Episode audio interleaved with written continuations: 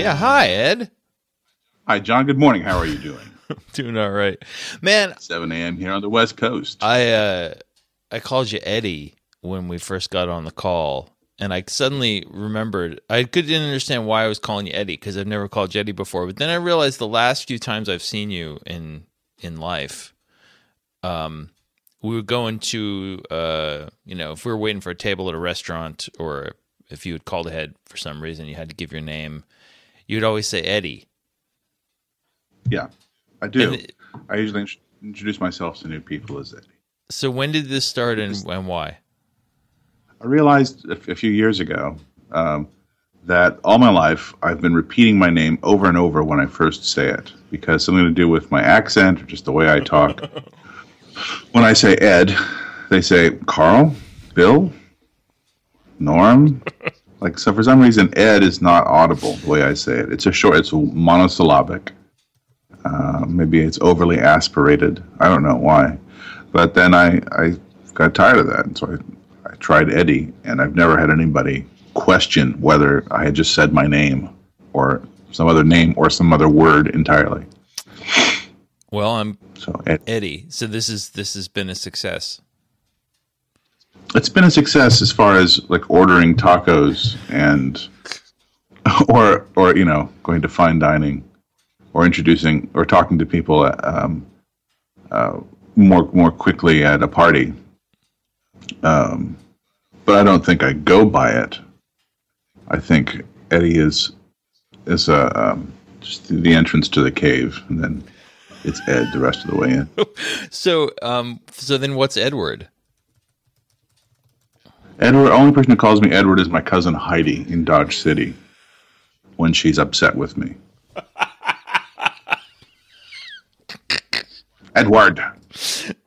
Edward. Edward. Edward. Quit lying. Oh, is that something you do with Heidi? You lie to her? Why know. would you lie to Heidi? I wouldn't lie to Heidi, but I might lie when she's around and then she calls me on it. When we're 12. Yeah, Oh, okay. Yeah. During the years when we're 12 years old or so. Remember how fun I went, I remember how fun cousins were when you were twelve? Heidi's always been fun. So I grew up with five. I have four brothers, and then five girl cousins who lived across the alley, Yeah. who are all about the same. Each is about the same age as one of the brothers. So Heidi is my consonant cousin.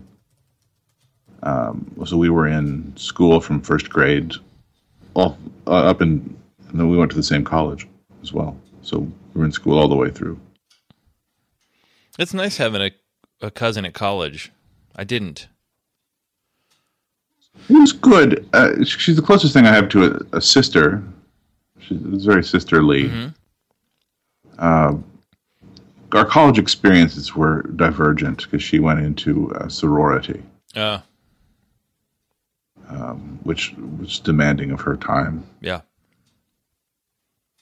She said, "I'm really busy. Look."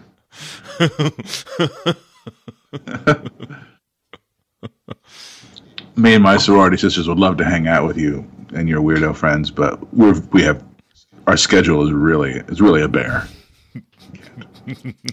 what with mixers and a healthy social life, we can't we can't be seen with you. Weird haired fools. Were you weird haired in college? I had a mohawk my freshman year. Did you? For part of it. Are of there it. photos of this?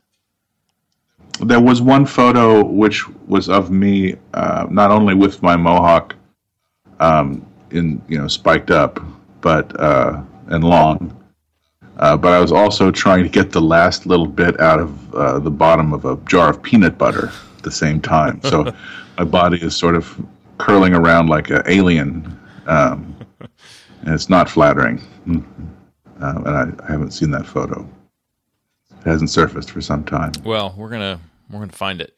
That's what we're gonna do. Yeah. Yeah. It's a good freshman year haircut. I recommend it.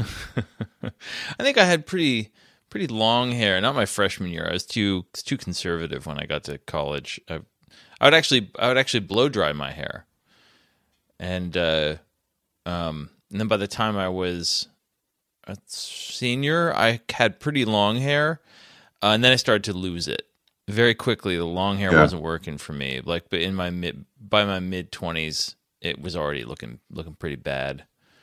Like your hair was blow dried like uh, the guy from Quantum Leap, like Uh, let me see. fabulously. Oh, it fabulously was blow definitely fabulous. Um, Scott Bakula, I think. Scott Bakula, B A K K.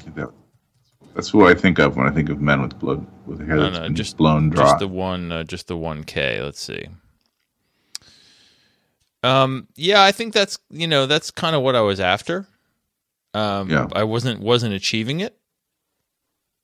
Parted on the side or right down the middle. Uh, it was parted. Well, I tried the middle in when I was an adolescent, and it did not work. I would have I had this terrible cowlick, so that one side would look fairly fairly normal, and the other would arch way up above my head and come back down, almost as if I were wearing like a beautiful fountain. Yeah. yeah, yeah. Yeah, whatever metaphor I was about to come up with, that one's better. I'm sorry, I stepped on No, no, that's what you're here for. It's your hair after all. Yeah, it is my hair, but uh and it it would look Your hair, your metaphors, as the Dutch I say. I am so envious of these dudes uh who have a lot of hair um well into gray. Like I would I would definitely wouldn't mind having much grayer hair and more of it. Having a big mane of gray hair I think is super cool. Um, not that I'm particularly self conscious about my baldness because I've accentuated it by keeping my haircut very short. But um, but uh, like a lion in a black and white movie. yeah, yeah. oh, uh, hey, um, Merry Christmas and Happy New Year. Merry Christmas. Happy New Year to you. Feliz Navidad y Prospero Años. Felicidad. I love when you talk you- Fern.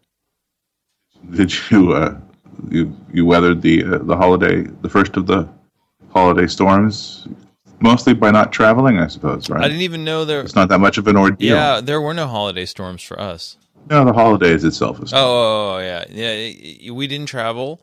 Um, I ended up getting pretty stressed out. We we had a um, we had a bit of a, a crisis a couple of days before Christmas when um, I guess I had been busy.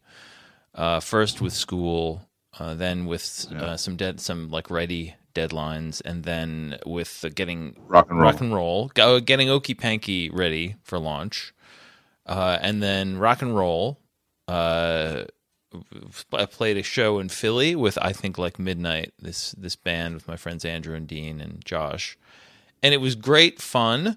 I, I you know they scheduled another gig for February, and I've told them I'm out because I just can't. I can't be in a band in Philly.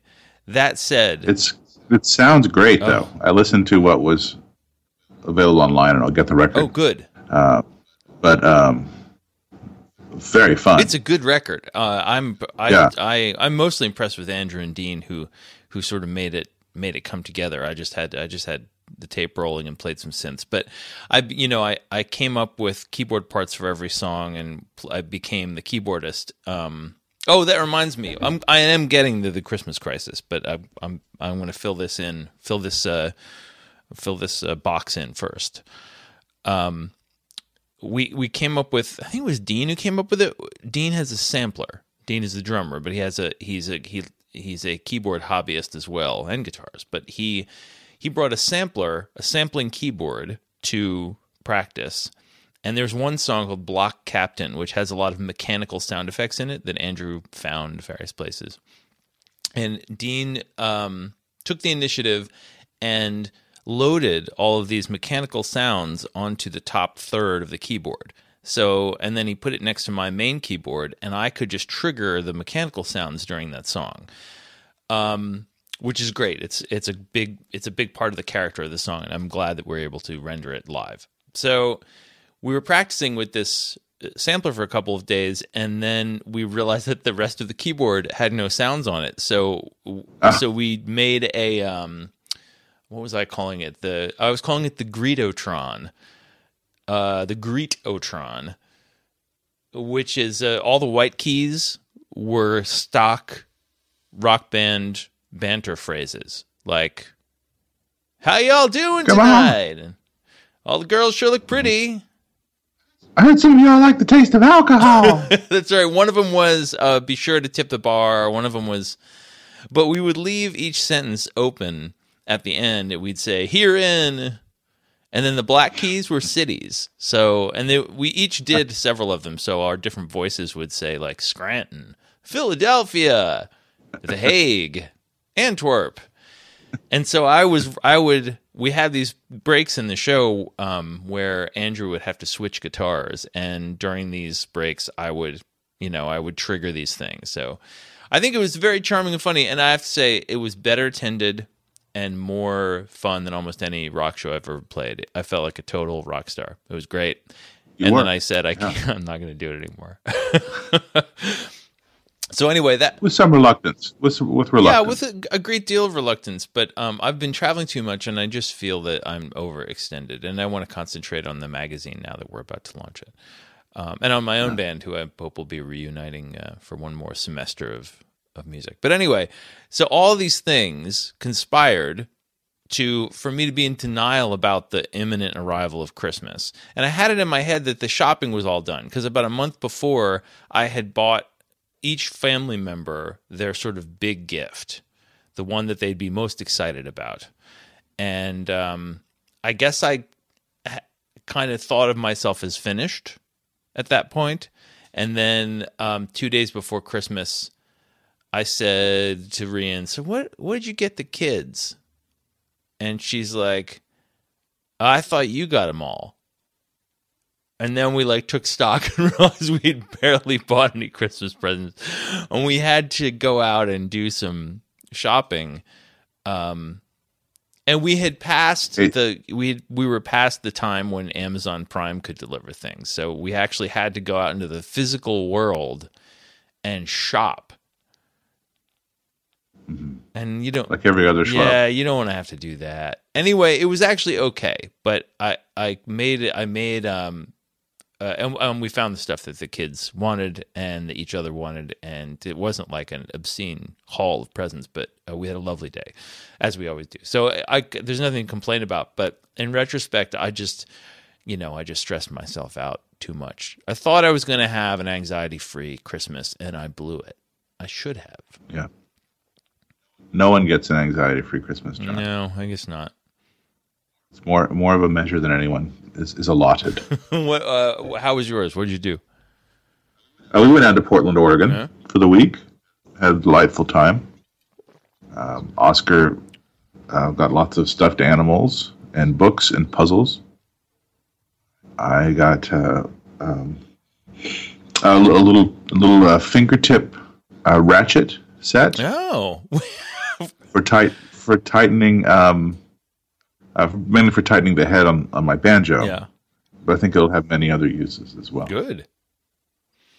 and uh, I mean, my my father-in-law worked on my banjo because it had been not sounding good, um, and uh, made lots of little adjustments in his workshop.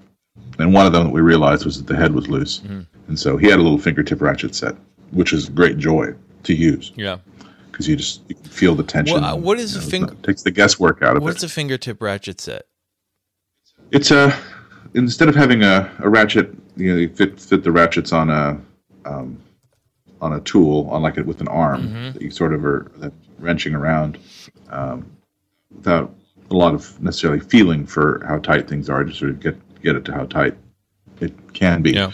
The fingertip ratchet set, you're it's it's on a little spool or a little Oh, yeah, I'm looking at it little now. disc. I see it. little disc with uh, uh, that's uh, uh, kind of graduated on the, the edges, and then you can um, Oh, this you is can nice. you can tumble it It's knurled. and really It's feel. knurled on the edge with- there.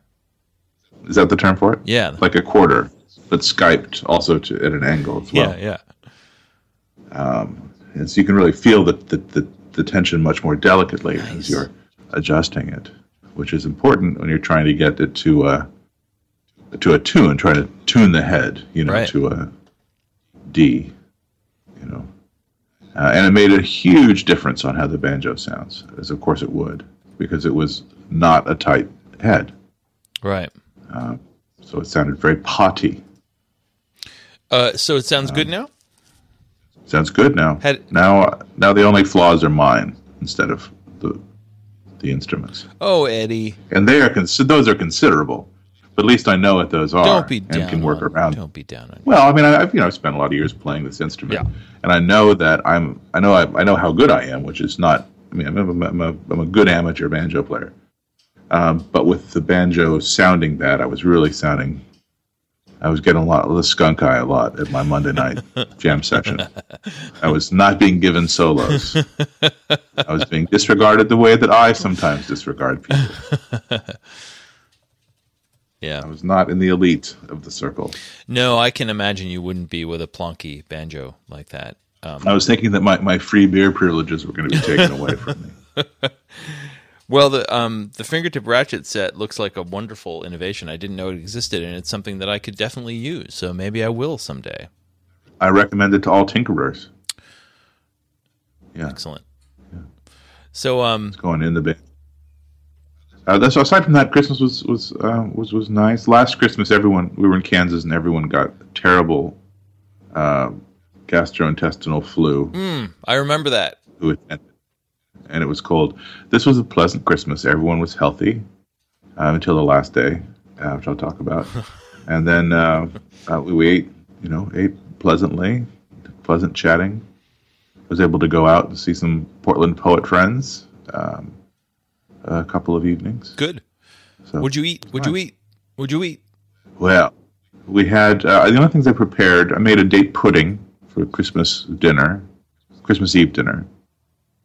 Um, date pudding is an amazing food. Even I, this was not a very good one because I, I cooked it in a uh, a dish that was too high, and so it it rose. I had to cook it too long, so it ended up like a gingerbread cake.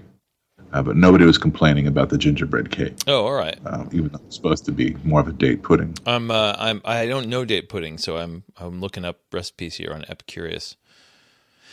I, I became aware of the date pudding from uh, the Cochineal restaurant in Marfa, Yeah. uh, where there's uh, a, a semi-retired New York chef who all he makes is date pudding for dessert at the restaurant Co- Cochineal. Yeah. Toshi, I believe his name is, and it is it is one of the great one of the per- few perfect things on earth is the date pudding at Cochineal restaurant. Nice. And but I think anyone can make a date pudding It looks- that is delicious. It looks pretty simple. without much effort. Yeah. The weird thing is you, you chop up the dates and you put them in water, boil them for simmer them for about five minutes, and then you put in a couple of tea, teaspoons of baking soda, Yeah. and it does one of those baking soda things, creates kind of a little volcano. Yeah. Uh, I guess something very vinegary or acidic. I don't understand the chemical thing that happens. I know that baking soda is base. Think whatever the reaction is, um, becomes very foamy. You let it sit for 20 minutes, sort of erupting, and then you add it to some conventional baking things and bake it and uh, make a nice sauce. It's very good. Excellent. Date pudding. Excellent. So the flavor was good, but it's it seemed it was too cakey. Too cakey, but still nice. Yeah. Still, still a nice cake. And there was a lot of other fine desserts. Uh, and then the, for Christmas supper, we made uh, our um, honey glazed tarragon carrots, Mm. which we poached from a Commander's Palace cookbook.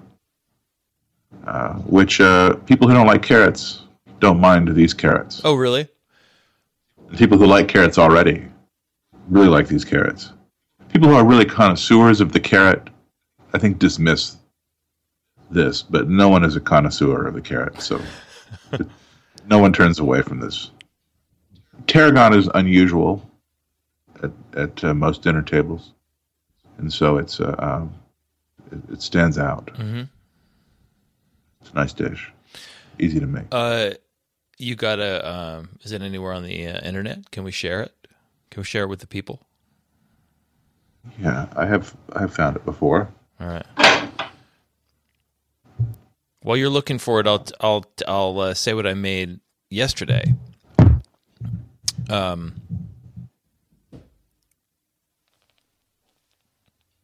Sorry. Uh, that was me. I was setting the mic on a uh, on a dish. Uh, that's fine, but I, I there was a strange noise um, behind me, and I turned around and That's a chupacabra. That's a chupacabra that was creeping up on you. And then when you turned around, it freaked out and went away. uh, so last night, last night I made uh, chicken and waffles, and Yeah, really. Yeah, and I hadn't ever been served chicken and waffles in a restaurant. I don't really know what it's supposed to be. And I was going to look it up on the internet, but I decided, no, I've got a vision of what chicken and waffles might be, and I'm just going to make it.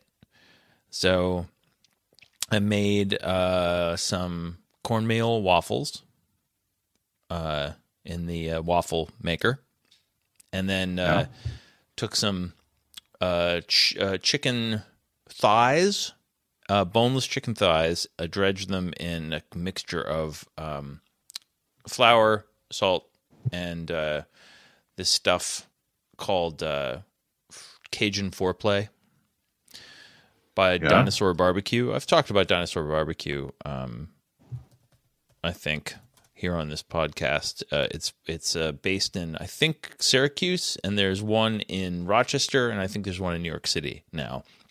Um, but they have uh, I'm looking it up. They have a a line of products, and they have this stuff called Cajun Foreplay Spice Rub. That's their you know it's a dry spice blend that I use for a lot of different things. I'll uh, put it in the show notes. And um, uh, so mixed mixed this oh an extra cornmeal, and I dredged the chicken in this stuff, and then I sort of dry fried it super hot in a cast iron skillet. Um, then kept it warm in the oven while I cooked up some uh, greens and garlic, and I made a sauce, maple garlic sauce with a little uh, chicken stock. Maple garlic sauce. Yeah, uh, a little chicken stock, um, little flour, little maple syrup, some uh, some sautéed garlic chunks, and it turned out okay. I think. Good. Yeah, I don't know if it's the way it was supposed to be, but um, I don't know. The other shoe is is some point when you are out at some restaurant, you order chicken and waffles. You'll see how how near or far you were from your imagination. Right. Well, I probably will do that pretty soon. Okay, hold on. I got to look at your message here. Here, you sent me a link, and it is the glazed carrots. Honey, Yeah, honey glazed tarragon carrots. This is good. This is really good. It's a good that that's the recipe. The, from the, the book is Commander's Kitchen, which is a cookbook of Commander's Palace from the early '90s. That uh, my friend Laura Grossbeck was the food stylist for. Oh, really? You took me to lunch there. At, uh, we've talked about it before. One of my favorite lunches of all time. It's a great lunch. Yeah. Any meal you have at Commander's is is uh, is going to be marked in your favor at Food Heaven. Yeah. Yeah. They'll say, "How many times did you go to Commander's Palace?" And if it's in single digits, uh, they'll they'll really they'll usher you in. Um, if it's uh, double digits, you're already there. Oh, very good.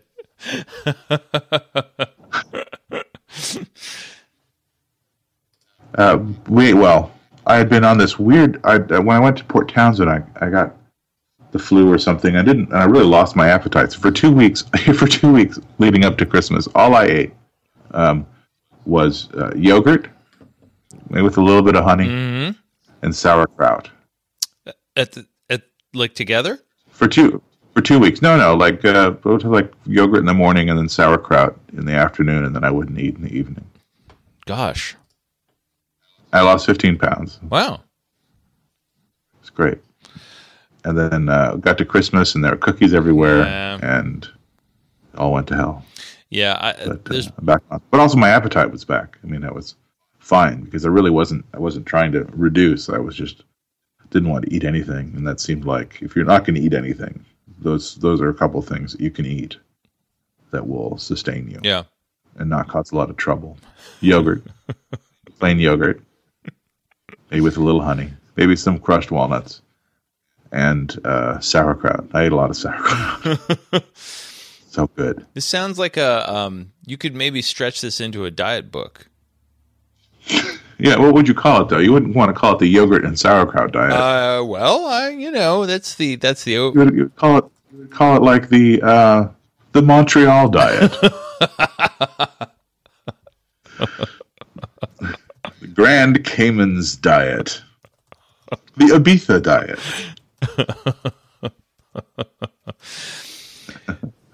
we give it a place name. It's never. It's never like a. It's always a. It's always a uh, a place of leisure. The diet plans. It's never a place of. Yeah. Never a place of work. No, it's not really the Rochester diet. No, no, it's not. Or the the uh, the Iron Range diet. Yeah, The Chilean mine disaster diet. yeah, right. I the Atacama desert diet. Oh, so uh, I'm waiting for the um, waiting for the mailman because um, because I I uh, was uh, I, I have this uh this guitar. You might be Yeah. might remember this Fender Mustang from the '60s. Specifically, the the on, on Fender guitars, the heel of the neck. If you take off the neck, it's stamped. The date that it was made is stamped on there, and it says 8 November 1965. And this guitar has always been kind of a shit show. It it's been when I bought it for 180 bucks in the 90s. It was it had been uh, cruelly modified uh, and, and Yeah. rendered crummy. Uh, and so over the years, this is the guitar that I sold to Sasha Perrin, but forgot I sold it to him. And then later at, at our friend's wedding, uh, he said, Hey, you want that guitar back? And I had thought it was lost. I, of course, regretted selling it. Um, and uh, he sold it back to me for the same price. And uh, then I, I revised it a couple of times, just shoving whatever parts I had around the around the house on there. But I always had the back of my head I should sort of restore it to its you know the way it must have been in the 60s when when it was made so i Because its factory mates are are fant- It was it was a fine guitar before it came into your hands. Before it was yeah yeah when it, cruelly uh, abused, it was probably a, a fantastic. well it was probably fine well it's probably better than fine it was Oh. you know it was a it was a it was their discount model you know it was introduced so that people who couldn't afford a stratocaster or a telecaster could have a fender guitar um but then kurt cobain used one in the 90s and it became uh became popular again so a lot of a lot of psychedelic rockers have used the Mustang. Yeah, I think, and the other, um, the other, uh, uh, le- no, I was going to say lesser, but less popular of Fenders like the Jazzmaster and the Jaguar are also psychedelic rock and surf rock and so on. So, Yeah, um, but anyway, I, I think the Mustang has some integrity. I wanted to, you know, I think I, I, I, was, I, I thought one of these days I should make it more stock. I should, you know, put get get it back to its original state. And then I was looking for something else on eBay, and I came across the pickups and pick guard for this guitar, marked November 1965. what? Yeah, so I, you know, I sprung for it and uh, decided to refinish the guitar. I, I sanded down the the headstock. I put a new new coat of varnish on it, and then put new decals on it. And um, uh, the the pickups are coming today, and I'm gonna I'm gonna put it all back together. Clean the tuners. I had the tuners weren't Yeah. working um, back in the day, but it turns out they just need to be cleaned. So I took them apart and And gunk. yeah, I could put them in lighter fluid and toothbrushed them off and re-lubricated them and Lighter fluid. yeah. You don't set it on fire. You you just use it to clean. Oh, I Yeah. see.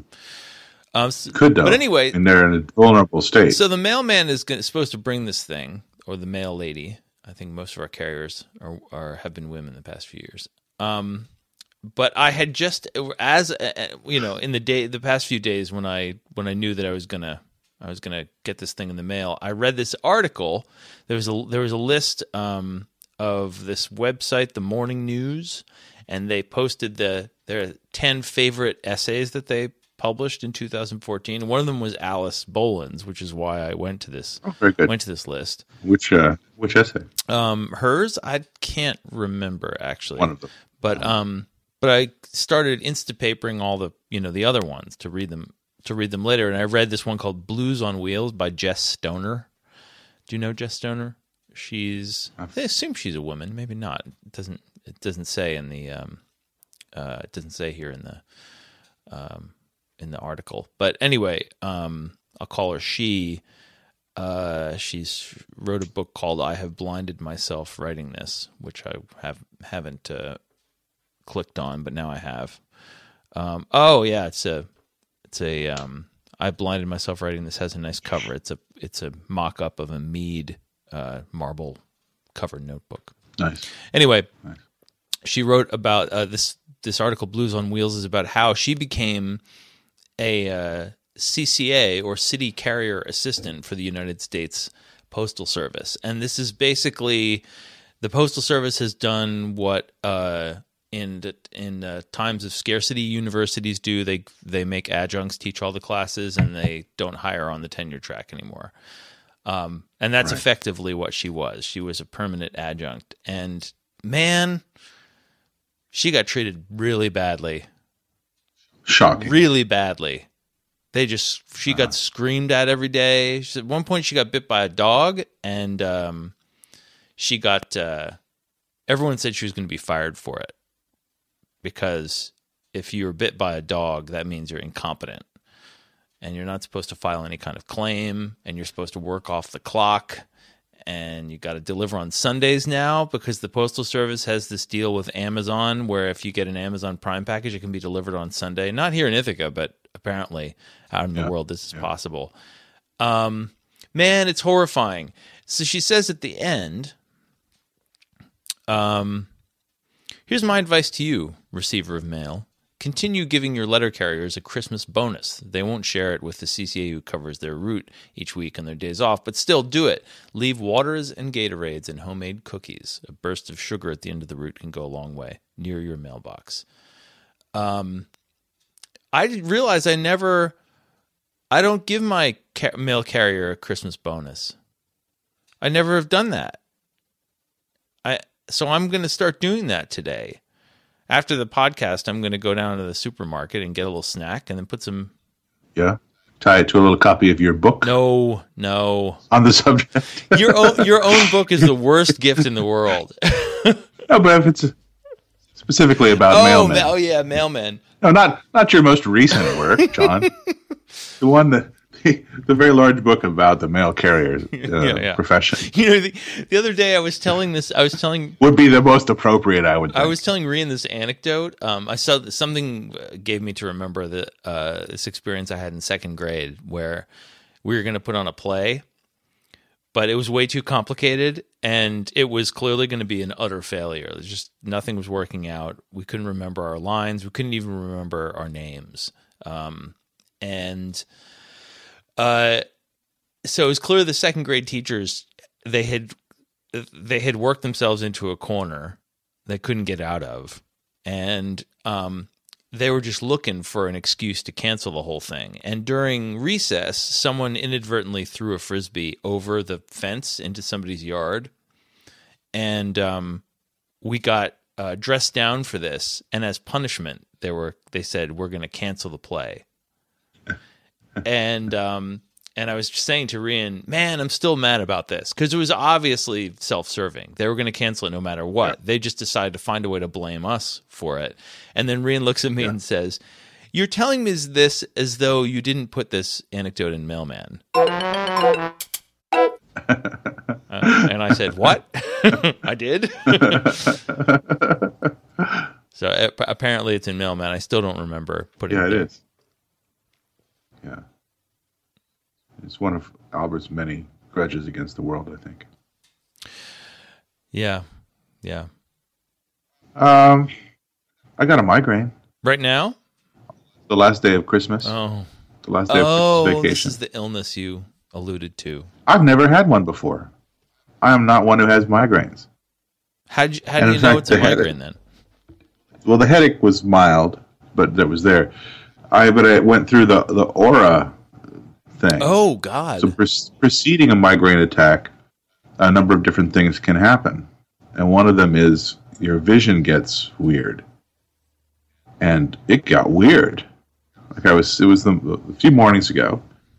Uh, I was sitting, sort of getting ready to go. Jill had run was out with some errand. I was watching Oscar, sitting in uh, a nice, nice IKEA chair at the grandparents I was looking at, at the window at uh, you know some pine trees that were kind of moving in the wind, and it just looked a little odd.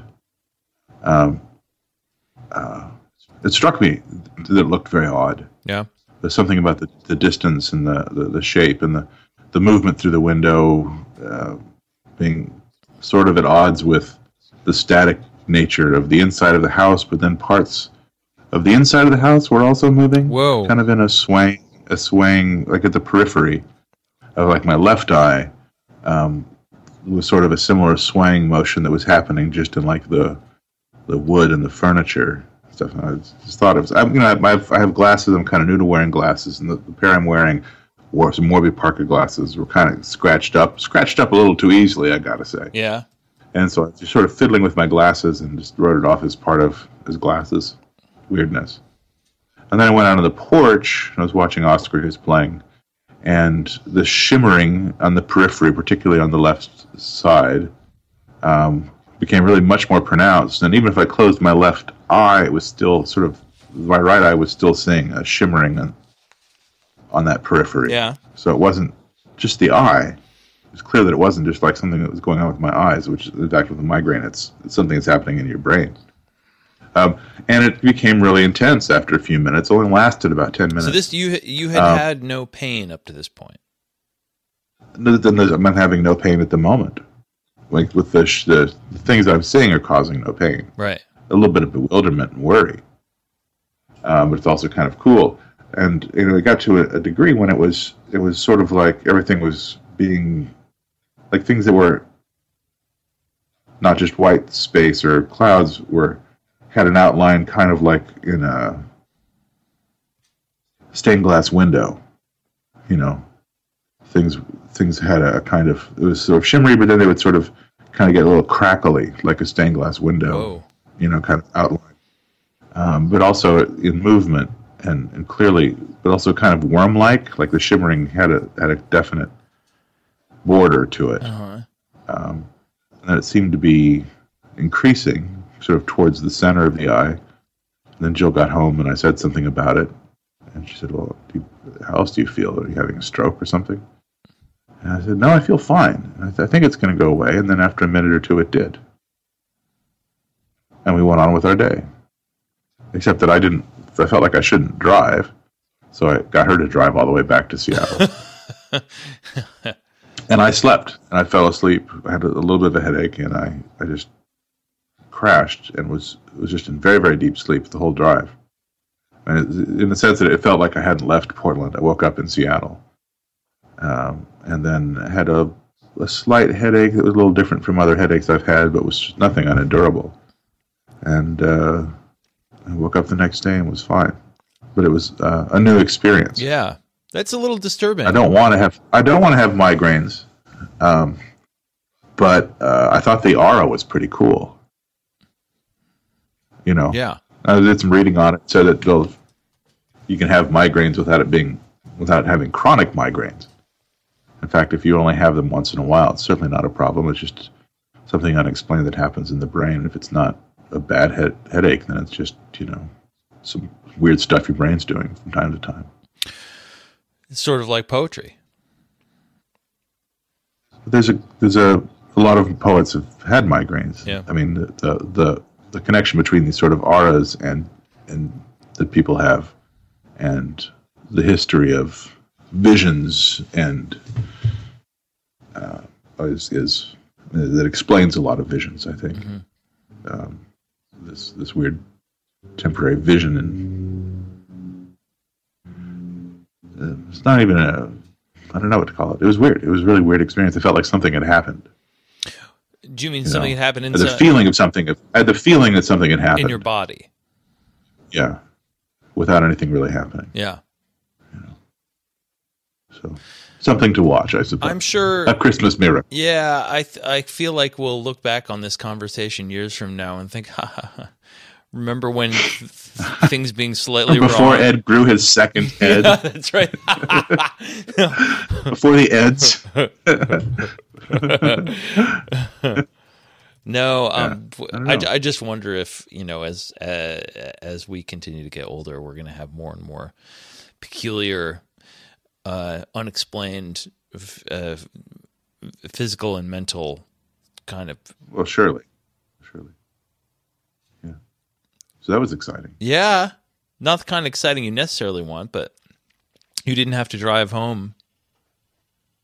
No, I got I got out of I got out of the long boring drive. Hey, speaking of being home, what's up with the tunnel being dug under your house? Is that happening? Is it going down? Oh yeah, it's it's it's on its way here. It's oh my, it's almost January. It's almost here. Yeah. I need. I've got to find. There's probably some sort of tracker, uh, but the tunnel is it's supposed to be here in January. Um, coming from the north, it's coming from Northgate. It's already to meet the tunnel. It's already under there. It's under there now. Not under you, but it's it's tunneling. It's tunneling yeah, right now. It's tunneling a few feet a day, like ten or fifteen feet a day. holy Moses. Yeah, it's coming. It's coming. Then reportedly we'll know. We'll feel it. Yeah. Yeah. So th- th- there's not going to be. They're confident that just things are not going to. How how far below is it? Is what I'm saying. Is it going to you know? Ninety feet. Ninety feet. So you're not going to fall Like into a a, tree. sinkhole. or- Like a tallish like a tall tree-ish depth. okay. And how Might fall into a sinkhole. how wide is the tunnel? How um. You know how I don't know for sure, but I mean, diameter? probably pretty wide. I mean, and probably enough to fit two, you know, uh, two lines, two light rail lines side by side.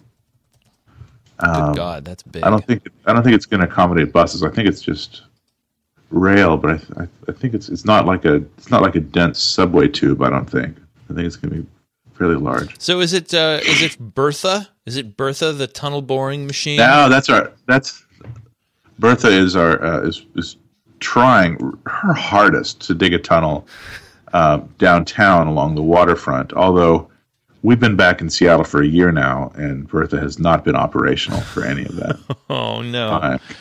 Tunnel is supposed to be done by now, and she's gotten about twenty feet, thirty feet, and she struck she struck uh, uh, some some pipes that the project itself had sunk um, early in the testing process, and they just had left it in the ground, and so that's what r- ruined the world's largest and most expensive earth boring machine. Um, and then they got that fixed somewhat, and then it ran into a series of middens Ugh. like old like oyster shells that uh, probably not only were they not anticipating, but probably also indicate archaeological sites. Um, so Bertha is is a, and then so they're, they're trying to fix it. So they they dig, dug a vertical shaft to where Bertha is now, Yeah. uh, so that they can repair it from above because they can't retract it Yeah. right? And maybe extract it.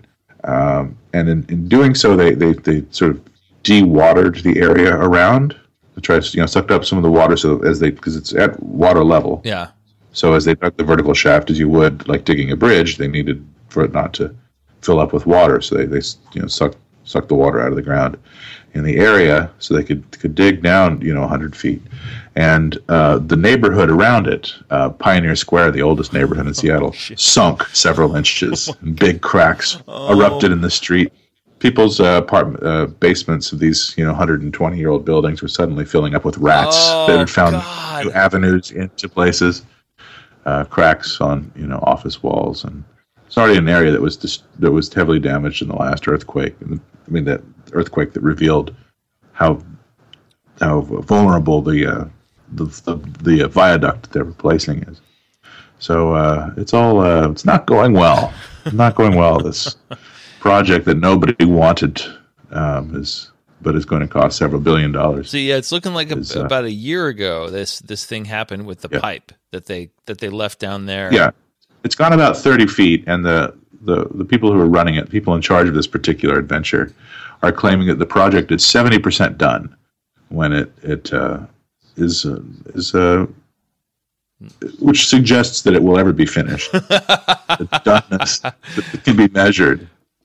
Um, I think it's probably hundred percent done, and is going to be, um, you know, given up on. Yeah, it says I'm looking at a map here. It says um, Bertha stuck between Jackson and Main, and the it's there's a the amount of ground on this map it seems like it has to cover is extremely large. Um, but it says that uh, it was going to keep it was going to start drilling again back in February. It says workers discovered that it was overheating and subsequently that a main bearing seal had been damaged and required replacement. So now it's expected to be out of commission until March. Yeah. But um, you're you what you're saying is that may be optimistic. Yeah.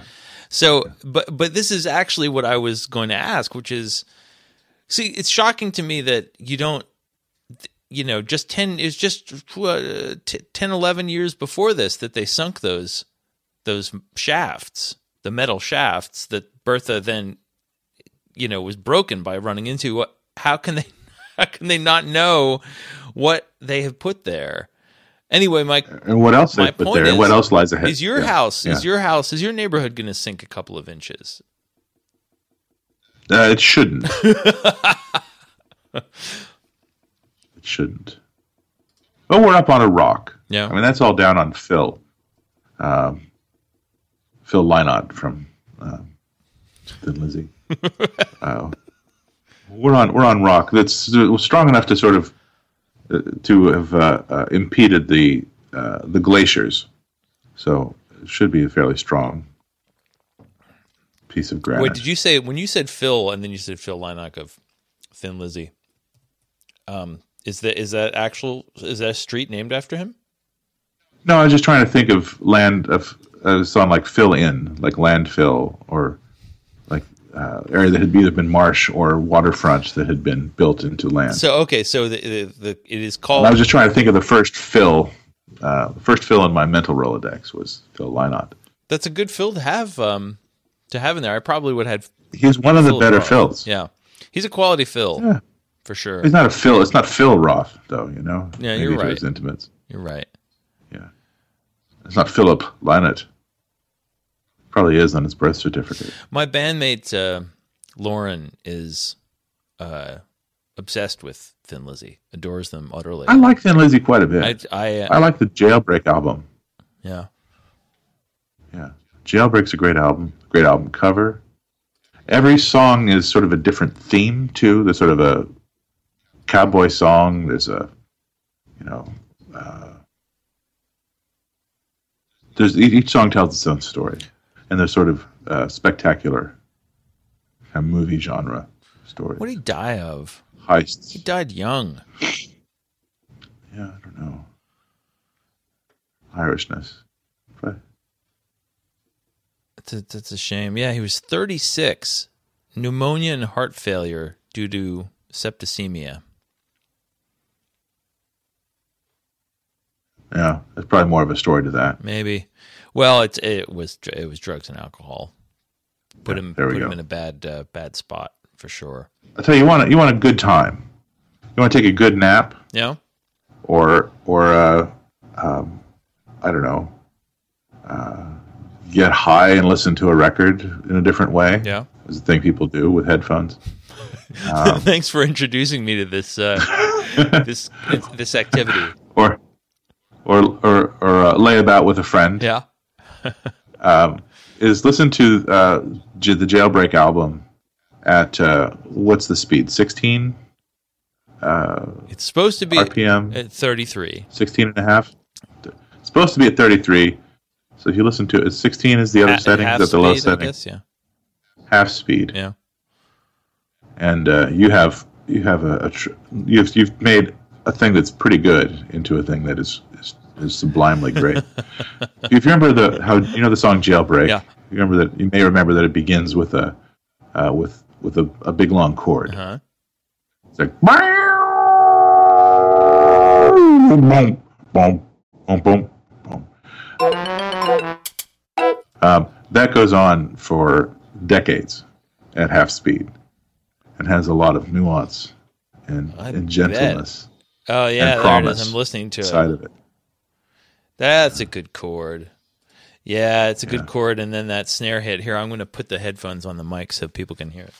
I'm probably the only person who didn't remember it right off the bat. Here it is.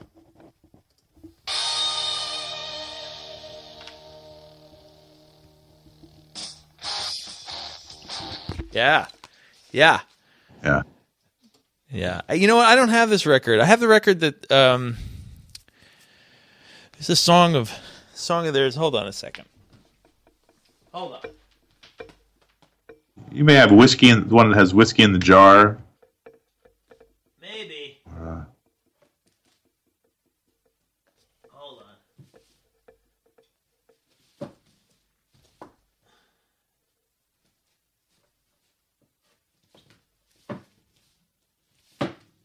Huh. You know what? Don't have any Thin Lizzy over there. I think, Oh, I, no. I think I got some in a digital form, but I should go down to the record store and, and get this record. I haven't heard this song in ages. you find it's it's it's a very it's a rocking album, Yeah. but it's a it's it's an interesting It's a well, it's a thoughtfully made album. There's some there's some. Uh, it's not slapdash. No, well, the guy was some kind of genius. I mean, he was so freaking um, versatile.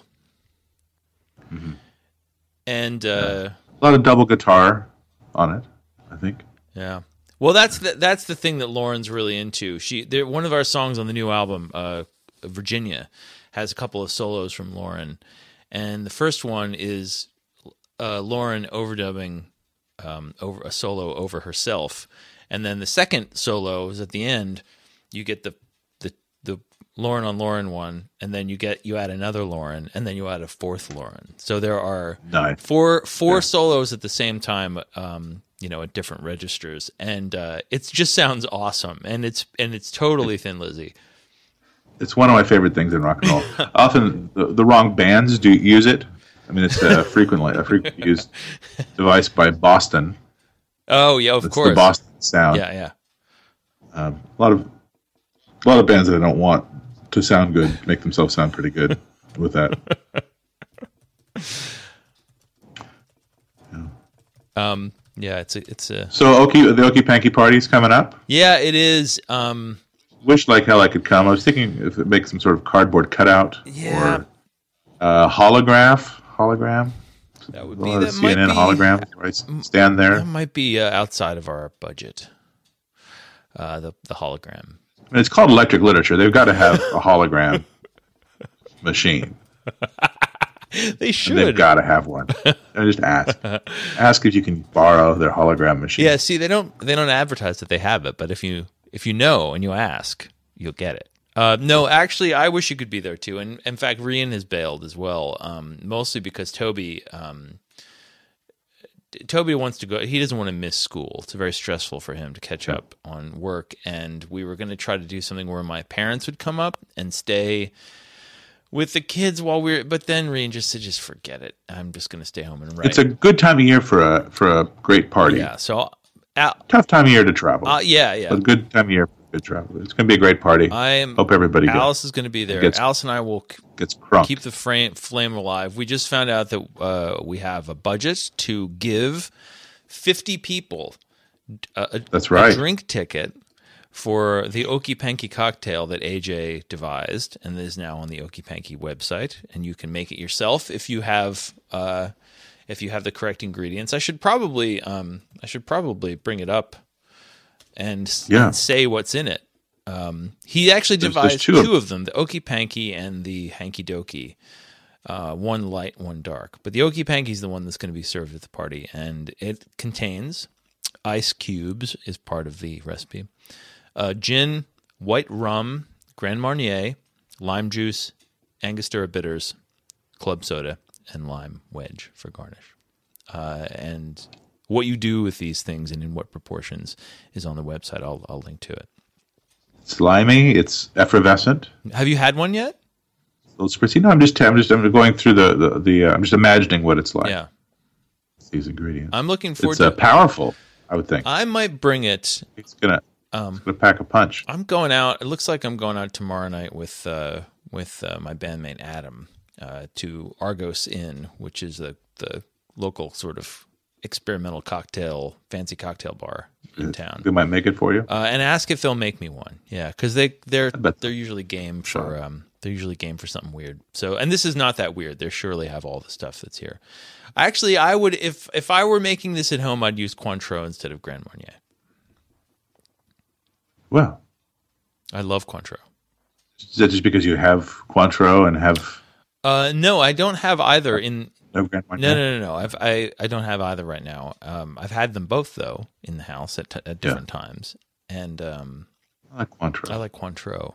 Grand Marnier is fine, You know, but you know the Frog and Peach skit of um, uh, Dudley Moore and Peter Cook. no. You're familiar with Dudley? Well, you, you remember Dudley Moore, surely, from from the film Arthur. I remember him well, but I don't know what Frog and Peach is. So Dudley Moore and Peter Cook had a comedy, were a comedy duo, and um, they're fa- fantastic.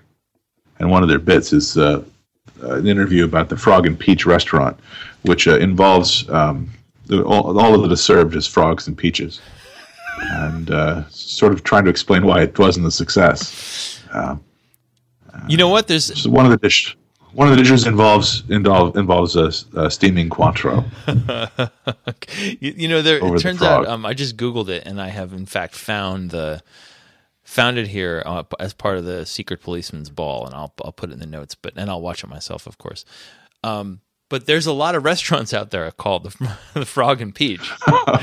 Yeah. Um, I don't know if any serve spicy pony head, but Ah, ah, uh, way, way.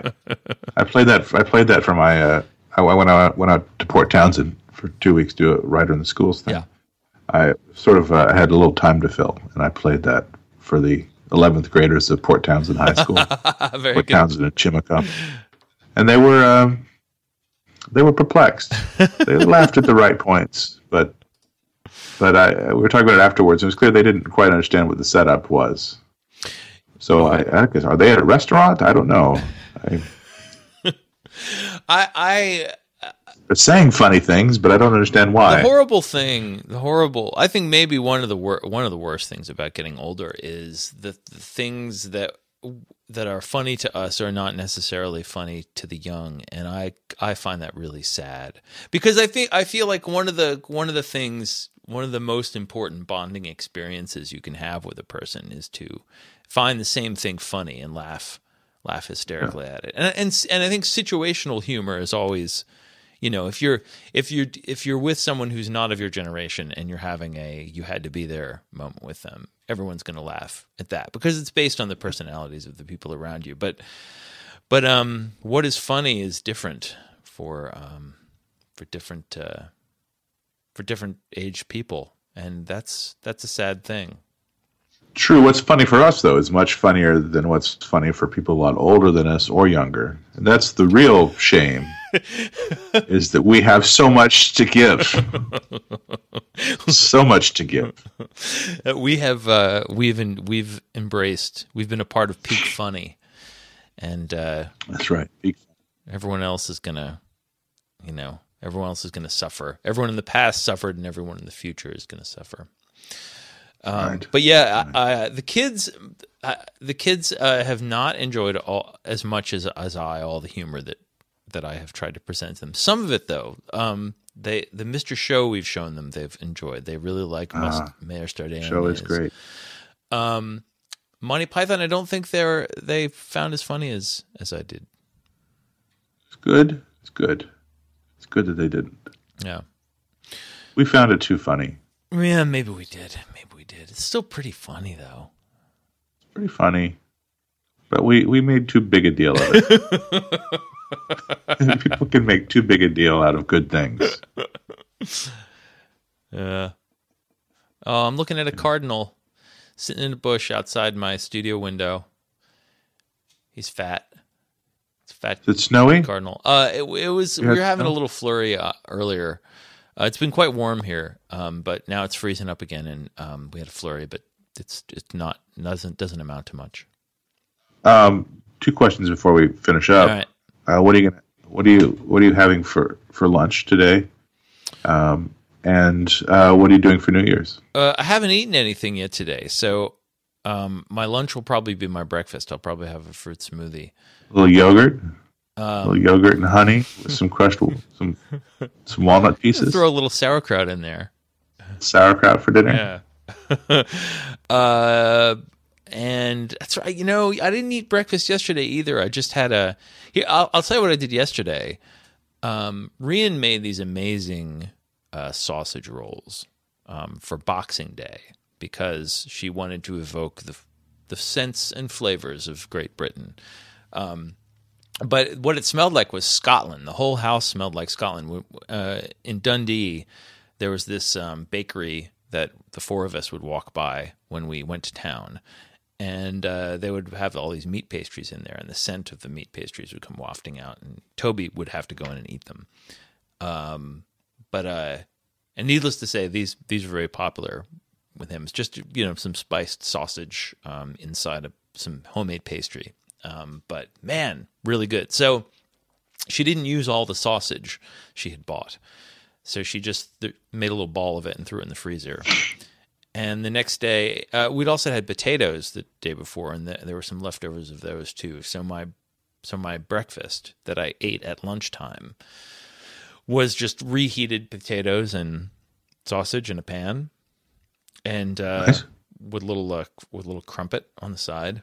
And man, that was satisfying. That was very good. Yeah, I just thought sounds just thought good. I'd let you know. Not sure what a crumpet is, but it sounds good. Yeah. We've gotten a as for New Year's, we've gotten a couple of uh, party invitations, but I have to confess that the we've got we've been to the one before and have not enjoyed it. So um, mostly because it's all Cornell people, um, uh. and they and they all I, I like I like Cornell. It's like being back at work. Yeah, it kind, it kind, of is, and people talk about work when the when there's a critical mass when the when all the faces you see are from your your building or your really this party is not an English party, but it's it's an it's a humanities party. You know, it's an it's an arts quad party. Um, I just don't I don't want to I don't want to look at I don't want to look at that. I think I'm going to stay home. Yeah. I don't think I'm going to do anything for New Year's. Maybe I'll maybe with our family we'll do some sort of ritual movie watching. What's a what's a good New Year's Eve film? I don't know. Is there a good movie I, with New Year's Eve in it? There's plenty of Christmas movies, but I don't know. Uh, Jill went with me to see The Hobbit was it any good? Final installment of the Hobbit series. I uh, well, it depends on whom you uh, whom you're talking to. um, Jill went as a uh, to humor me because she gets to go see a movie every Tuesday night. I haven't seen a movie in six months. Oh, and and uh, this was playing at the Bagdad Theater, wait, which wait. is McMenamins Theater in Portland. Why does she get to see a movie? Oh, I Tuesday saw one. Night? Oh, she and uh, she and our friend Heather go out to a movie every Tuesday. Oh. I stay home with Oscar, and they go out and go see some movie. Well, you you could you could meet just as just as just just as you please. You could meet a movie friend. You could have a movie night too. Oh, oh, oh. Do you think so? I think it's that easy. anyway, yes. Who would put the child to bed? Yeah. Um, uh, we went to see The Hobbit, The Battle of the Five Armies at the Bagdad Theater in Portland, yeah. uh, which is a McMenamins theater, so you can drink in it. There's ah! a, a, brewery, movie theater. Uh, very good beer, comfortable seats. Very nice. And uh, good sound. Uh, not too far from her house, right across from the Hawthorne Palace. Um, and then met my friend Carl Adam Schick for a drink afterwards. It was great. I liked the movie because I like I like the Lord of the Rings books and I like The Hobbit, and I know that this movie is ridiculous.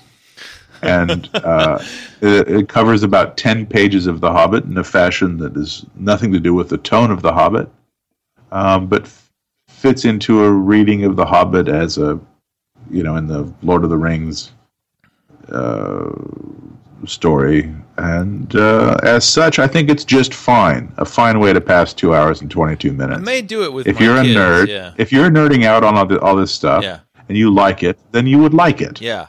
If it's the sort of thing you like and there's nothing to complain about, um, you know, it's a it's a terrible misreading of The Hobbit. It's a it's a manipulation of people's emotions and a destruction of a th- very fine story in a way that I think is just okay because it's just a story and it's none of it's real.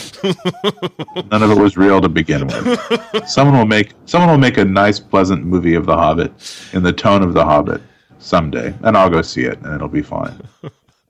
So everything's fine. What you're saying is, it's an everything is it's fine. abo- an abomination. Lord of the Rings movie, It's an abomination, but it's fine. It's perfectly okay.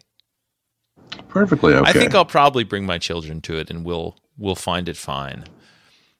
that's fine. If you know, if, if you like it, you like it.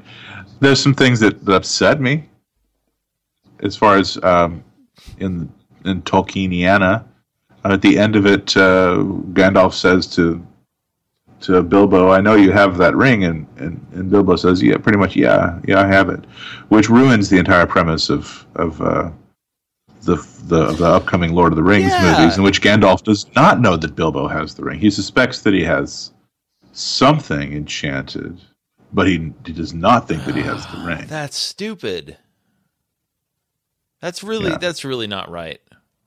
Gandalf spends a lot of the time, the 60 years in between The Hobbit and Lord of the Rings, trying to figure out where the ring is. Well, there's some other stupid. Oh, how, how many of these Hobbit movies are there? Are there two or are there three? There are three. I think I missed the middle one. Yeah, that's fine.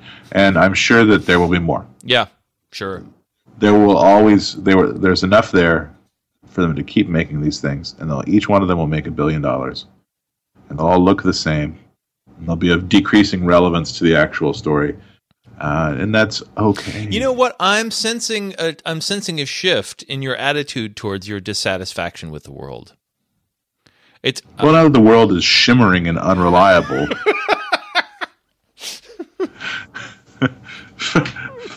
Fractalized and hallucinatory. Are you hungry for lunch? Well, then let's have